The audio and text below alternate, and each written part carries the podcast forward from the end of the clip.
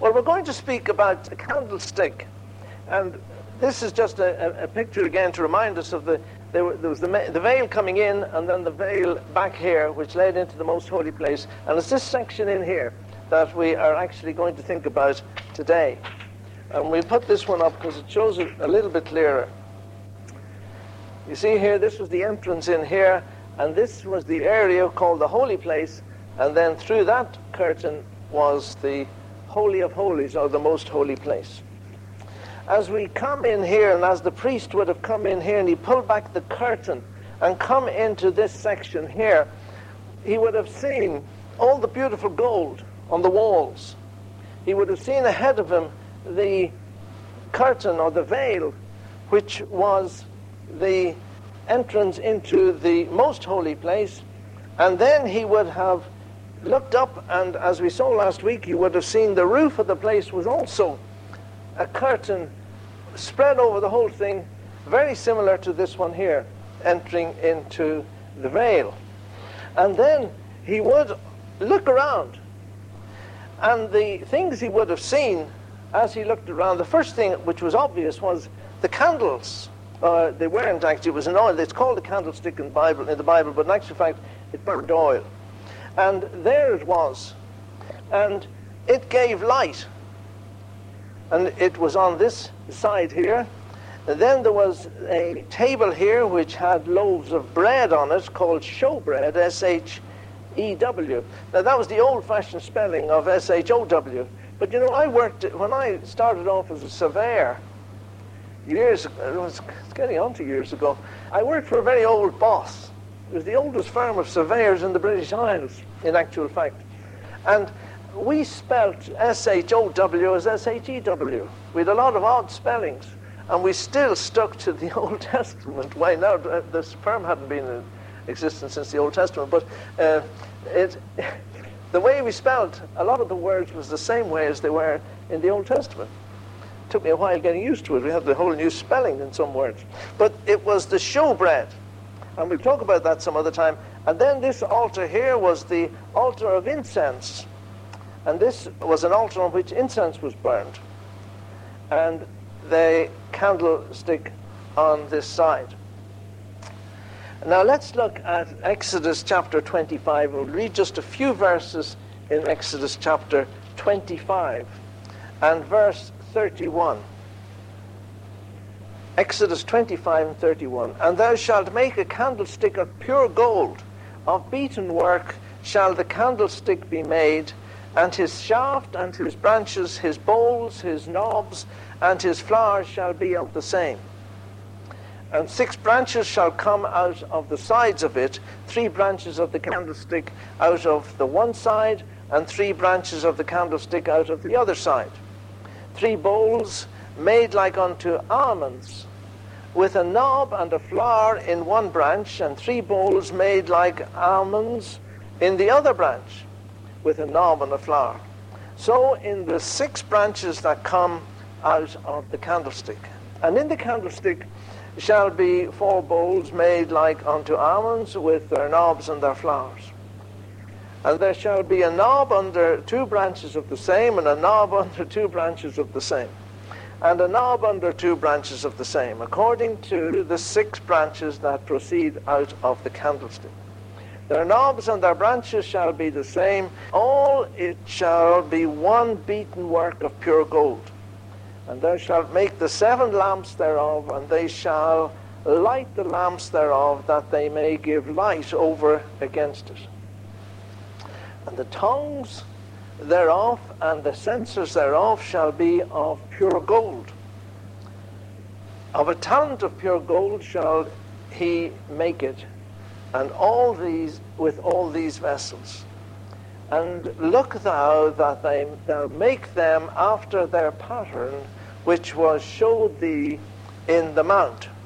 Now, that description uh, apparently ends up looking something like this. There it was. It had seven lights up here, and these are the various knobs and flowers that were indicated. The bowls where the oil was and the light which it gave out. People don't know how big it was, but they reckon it was about two foot three or so, about the height of the table, about the same height as the table of that contained the loaves of bread on the other side. You know, when I came to look at this, I realized that there was an awful lot more to it. I thought we might have got on a bit further today than we are going to get. We, there's an awful lot in this, but we're not. There are people who could go on about this particular item for weeks. But we haven't time to do that. We're going to try and get it into today. You know, it is made of pure gold. And it wasn't cast, it was beaten. It was all beaten out in one piece. Amazing.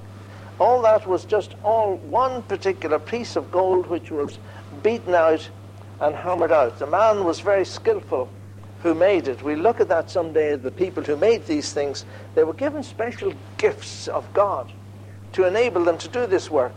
They were chosen men by God who were picked out from the children of Israel in order to do the work of the tabernacle. Now we can see, as we said before, the objects within the tabernacle all point in some way to aspects of the Lord Jesus Christ. What did it look like? Well, go back again to verse 31. And it said, The bowls shall look like almonds. Thou shalt make a candlestick of pure gold. It had to be pure gold, no, no impurities in it. And they shall have bowls and knobs and flowers shall be the same. And in verse 33, these bowls shall look like almonds. Why almonds? I wonder why almonds. We shall see later on what was placed in the Ark of the Covenant. In the Ark of the Covenant, which was in the holiest place, there was the Ark of the Covenant. And in the Ark of the Covenant, there were different things put into it. One was the, the, the tablets containing the, the commandments. One was a pot of manna that the people did eat in the wilderness. Another thing was Aaron's rod. I don't know whether you've heard, heard or not, but Aaron's rod that budded, it's called. And the story behind that, we're not going to look at it in terrible detail this morning. But in Numbers 17, verse 8, it says, And it came to pass that on the morrow Moses went into the tabernacle of witness, and behold, the rod of Aaron for the house of Levi was budded, and brought forth buds, and blossomed blossoms, and yielded almonds. The story behind it was there'd been a kind of rebellion against Aaron and against his family, who were appointed by God to be the priests. And there, there was a rebellion. God dealt very severely with the people who rebelled. But one thing Moses said to the people to do is to get rods, all just branches, all dried up bits of wood, rods, and put the names of the tribes of the people on the rods. And they were left. When Moses went in, it says there as we are reading, when Moses went into the tabernacle of witness, they placed them all in the tabernacle. There were 11 rods which looked the same as they were before, but Aaron's rod, a miracle had taken place. Aaron's rod had budded, it had blossomed, it had brought forth almonds. So almonds was a proof of the high priesthood of Aaron. From then on, there, were nobody, there was nobody going to argue that Aaron was the one chosen by God to be the high priest, and his sons were to be those who would deal in holy things. And so the, the symbols on this here, the symbols of almonds, were a symbol of the high priesthood of the Lord Jesus Christ. He is our great high priest. As the rod of Aaron budded and brought forth almonds, showing that Aaron was the high priest, this being a type of the Lord Jesus Christ, a picture of the Lord Jesus Christ, it's a picture of him being our high priest. This rod was just a dry rod or stick. But it blossomed and produced fruit. in Scripture we're told that Christ was a root out of a dry ground. Yet he, in Corinthians, it says, he became the first fruits of them that slept. In 1 Corinthians 15, it says, Now is Christ risen from the dead and become the first fruits. He was the first fruits of them that had died. But every man, it says, after his own order, Christ the first fruits, after they that are Christ is coming. Christ died and rose from the dead. He was the first one of many. Because Christ died and rose from the dead, we then have proof that we someday will rise from the dead and go to be with the Lord. So the almonds were put there showing and signifying the, the, that Aaron was the high priest, but also that Christ is our high priest. And we, through him, are fruitful. Now, the Jewish writers, the Jewish writers say that the flowers, the flowers in verse 31, and flowers, it says, that the flowers were lilies. The Song of Solomon in chapter 2 and verse 1, it says, I am the rose of Sharon, the lily of the valley. It's one of the words, one of the, the, the, beautiful things that are applied to the Lord Jesus. He's the lily of the valley. We used to sing a song, a hymn. I found a friend in Jesus. He's everything to me. He's the fairest of 10,000 to my soul. The lily of the valley. In him alone I see are all I need to cleanse and make me uh, fully whole. In sorrow, He's my comfort. In trouble, He's my stay. He tells me all my care on Him to roll. He's the lily of the valley, the bright and morning star. He's the fairest of 10,000 to my soul. He's the lily of the valley. And that's why these flowers were there, signifying that it's a picture of Jesus Christ being the lily of the valley, the fairest of 10,000 to my soul. Another obvious picture of, of is that God is light. And Jesus said, I am the light of the world. So this was giving light. And Jesus said, I am the light of the, wo- uh, the world. All the gold in the tabernacle was pure. It was pure gold. There were no impurities in this candlestick. And that speaks, of course, of Christ's righteousness and his purity. And it was beaten. It says it was beaten out. Beaten out of one piece. It was beaten and beaten and beaten to get it into that shape. And it had to be forged, it had to be heated, it had to be just. The craftsman had to do an awful lot to get these beautiful lines and to get those uh, seven bowls there for to give light. Christ, the one and only Son of God. It was all made out of one piece. He is the one and only Son of God, and he was beaten by the wrath and punishment of God at Calvary, and he is beautiful. So there are many aspects that we look at it. Says that the light here burned continually. In Hebrews 7:25 it says, "Wherefore he is able to save to the uttermost them that cometh to God by him, seeing he ever liveth to make intercession for us." He, Jesus ever lives to make intercession for us. See, the old high priests, they died every now and again. Another one had to take his place. But with the Lord Jesus Christ, he ever liveth to make intercession before his Father for us. These lights burned continually. We were sure if we went into to the holy place, those lights were lighting. There's one God and one mediator between God and man, the man Christ Jesus. And so we see in the candlestick a picture of the Lord Jesus Christ. But you know, I want to go on and look a little bit further. Jesus Christ also said when he was talking to his disciples one day, he had said to them, I am the light of the world. And he is the light of the world. And we all know that wonderful picture by Holman Hunt of the light of the world knocking at the door. Jesus Christ, asking to come into your heart and mine. Behold, I stand at the door and knock. If any man hear my voice and open the door, I will come into him and will sup with him and he with me. A wonderful invitation to us to let Christ into our lives. You know, you know the old story when, when, when the artist was supposed to have finished the painting and uh, somebody said to him, you've made a mistake. He said, there's no handle on the door. Holman Hunt said, no, the handle's on the inside. It's up to us to open the door. But Christ also said to his disciples in Matthew 5 and verse 14, Ye are the light of the world.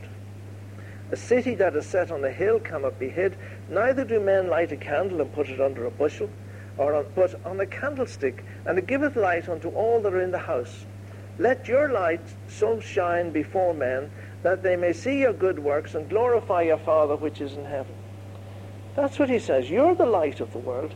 I'm the light of the world, but I'm going to shine through you. You're the light. And he said, I want you to shine before men, that they may see the things that you do.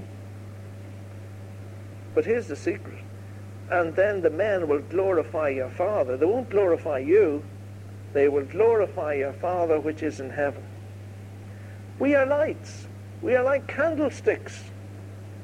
We want to look at that. Remember I told you a few weeks ago that when we become Christians, we saw how the, the Israelite could only go as far as the altar.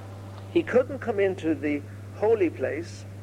It was only the priest could go past the altar and come and worship and carry out religious ordinances within the holy place and elsewhere. Had to go to the laver and wash before they went in. Do you remember? Well, we are priests. We are priests. Like Aaron's rod that blossomed and brought forth fruit. We are supposed, when we are Christians, to produce fruit. The Bible says that we should produce fruit in our lives we were dead like Aaron's, like the, the rod looked dead, didn't it? It was dead. They put the 12 rods in and it was dead. We were dead. The Bible says we were dead in trespasses and sins.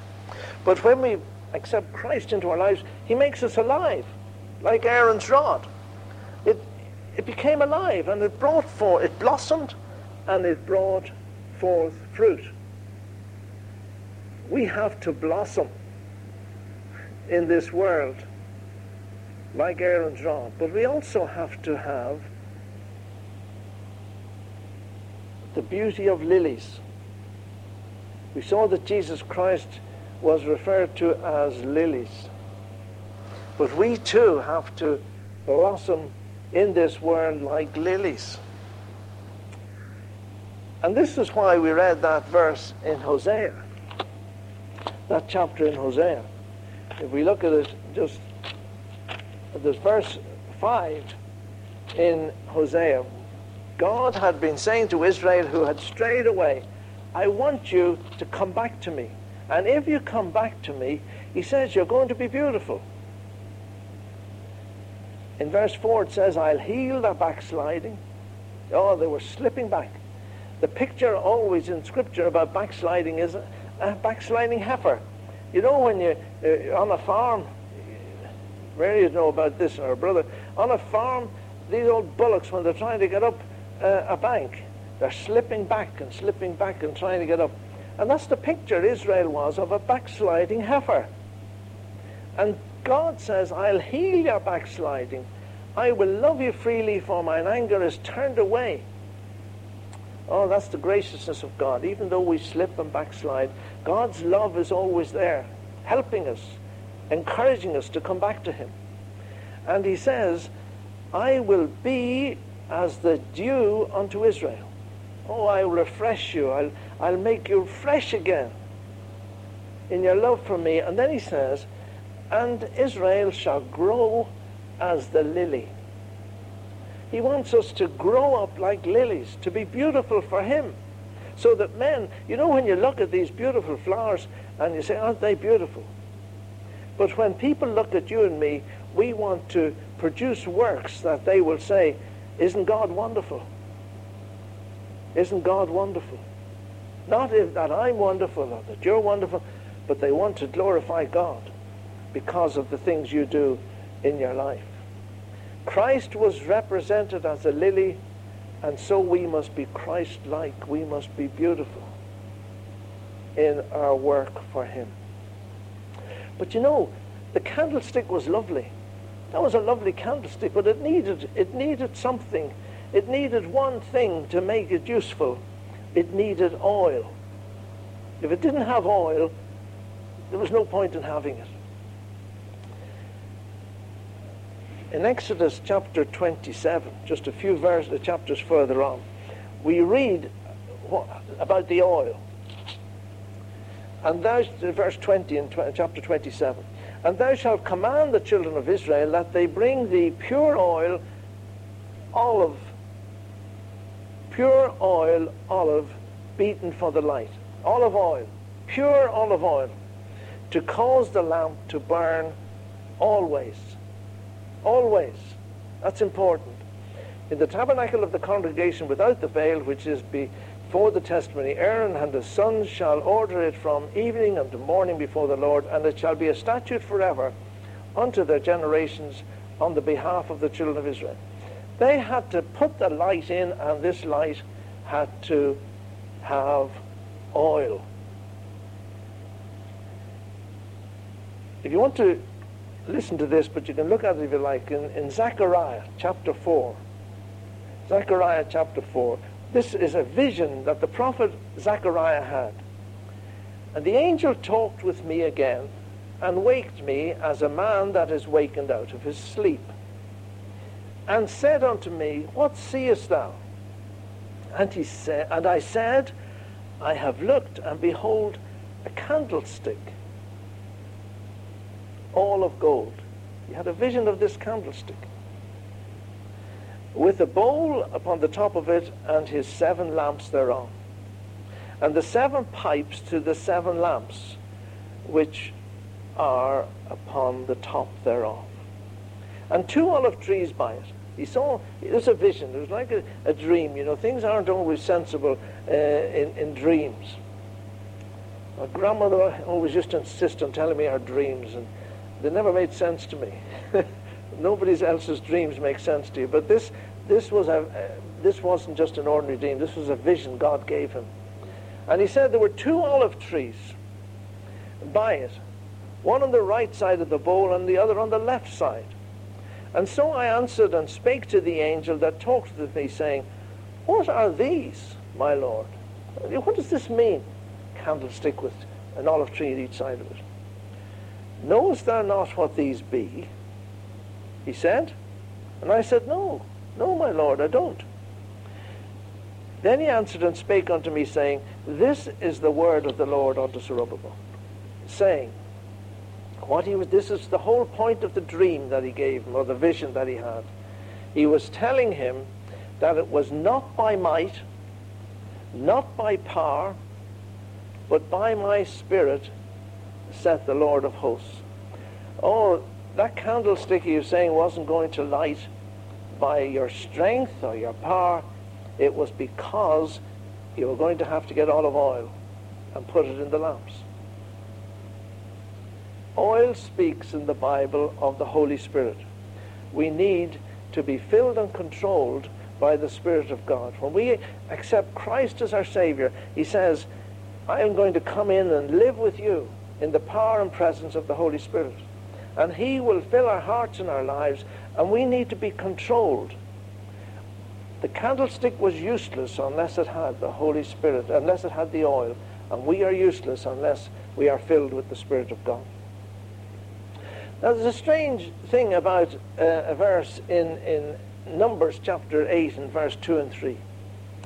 Numbers 8 and uh, verse 2 and 3, there's a, verse which they tell me is this is what it means. Speak unto Aaron and say unto him, When thou lightest the lamp, the seven lamps shall give light over against the candlestick. And Aaron did so. He lighted the lamps thereof over against the candlestick, as the Lord commanded Moses. The picture is that when this lit, it gave light first and foremost to the candlestick itself. That's the thought behind it. The light was first and foremost to give light to the lampstand, and then the main duty of the Holy Spirit in our lives is first of all to glorify the Lord Jesus. We should glorify the Lord Jesus Christ in our lives. The, that's what Jesus said. When the Holy Spirit will come, he shall glorify me. The function of the Holy Spirit is to give glory to the Lord Jesus Christ. That's the main duty. The song in heaven is to glorify the Lamb. Worthy the Lamb that died. Everybody's praising the Lord Jesus Christ. Our primary function in our lives is to glorify the Lord Jesus Christ. You know, the light, the oil, and the candlestick operated together. The Spirit needed the candlestick. The oil needed the candlestick in order to light. The Holy Spirit in our lives in order, in order to give light to those around us, to shine for Him. Ye are the light of the world, Jesus said. Let your light shine in darkness. Any church which concentrates on praying to and glorifying the Holy Spirit apart from Christ and except Christ is involved. Christ is the one who must be glorified at all times. Be careful that we don't become spirit centered and not Christ centered. If we are met in the name of Christ, He has promised to be here in our midst in the person of the Holy Spirit.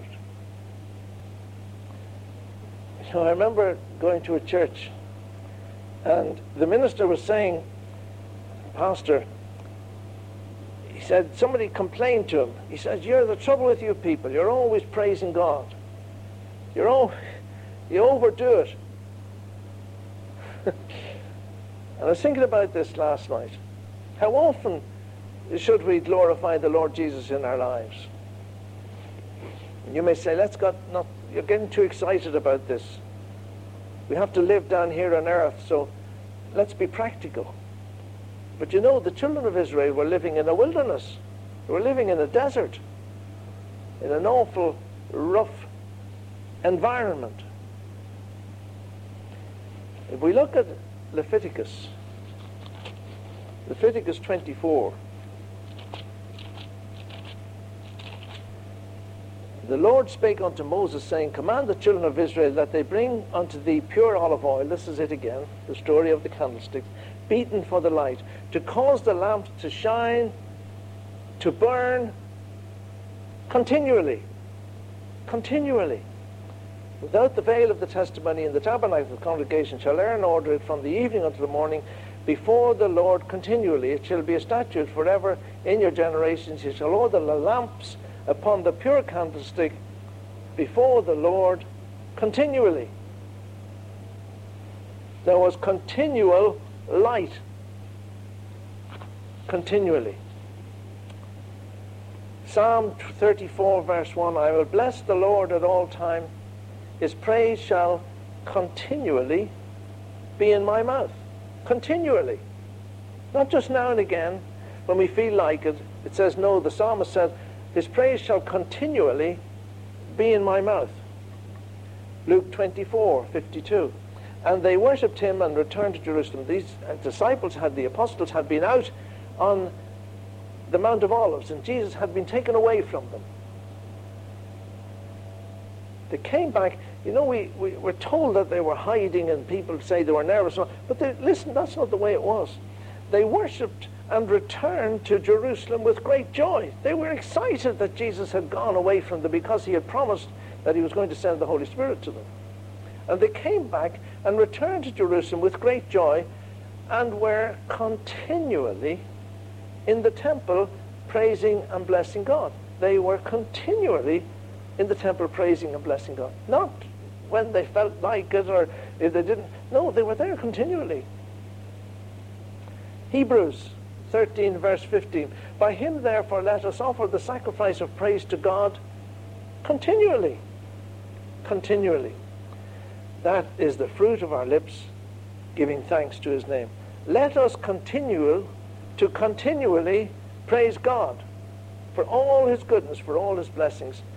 The light shone before the, the, the, in, the, in the temple, before the, the, the altar of incense, and gave light to the showbread and all the rest of it continually. It wasn't just a hit and miss thing.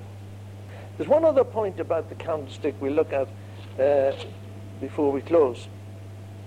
Verse 38. Verse 38. And it had, it had different things. And the, one translation says, And the tongs thereof and the snuff dishes thereof shall be of pure gold. It had tongs, snuff dishes, and tongs. And what were these for? Sometimes the light became dim. And Aaron had to apply the tongs to remove the bits of debris and stuff that had gathered at the top. It was blocking the light from shining brightly, and they had these little tongs, and these tongs were pure gold as well. And they were to remove any bits of debris and dirt which had gathered at the top of the light in order that the lights would shine brightly. You know, sometimes our light grows dim, and we need to remove the dross from our lives. We need to apply the, the tongs to our life to get rid of the bits and pieces that are clogging up our life and not letting our Christian life shine brightly. We need to ask God to forgive us like they had, the priests went to the, the laver and, and washed their hands and their feet. We saw that picture, remember? Of the, the, the priests before they could offer I had to wash. We need to go back again and again to the Word of God. We need to be washed by the Word. The tongs were of pure gold. We need to apply the robe of righteousness daily in our lives so that our lives are pure. The passage in the New Testament which deals with our lives being pure and fruitful is in John 15. All about the gardener uh, cutting back and taking off the dead wood.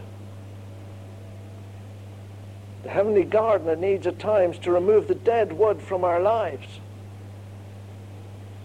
to cut away the suckers. You know,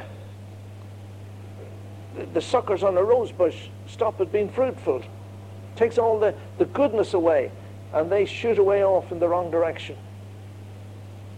They allow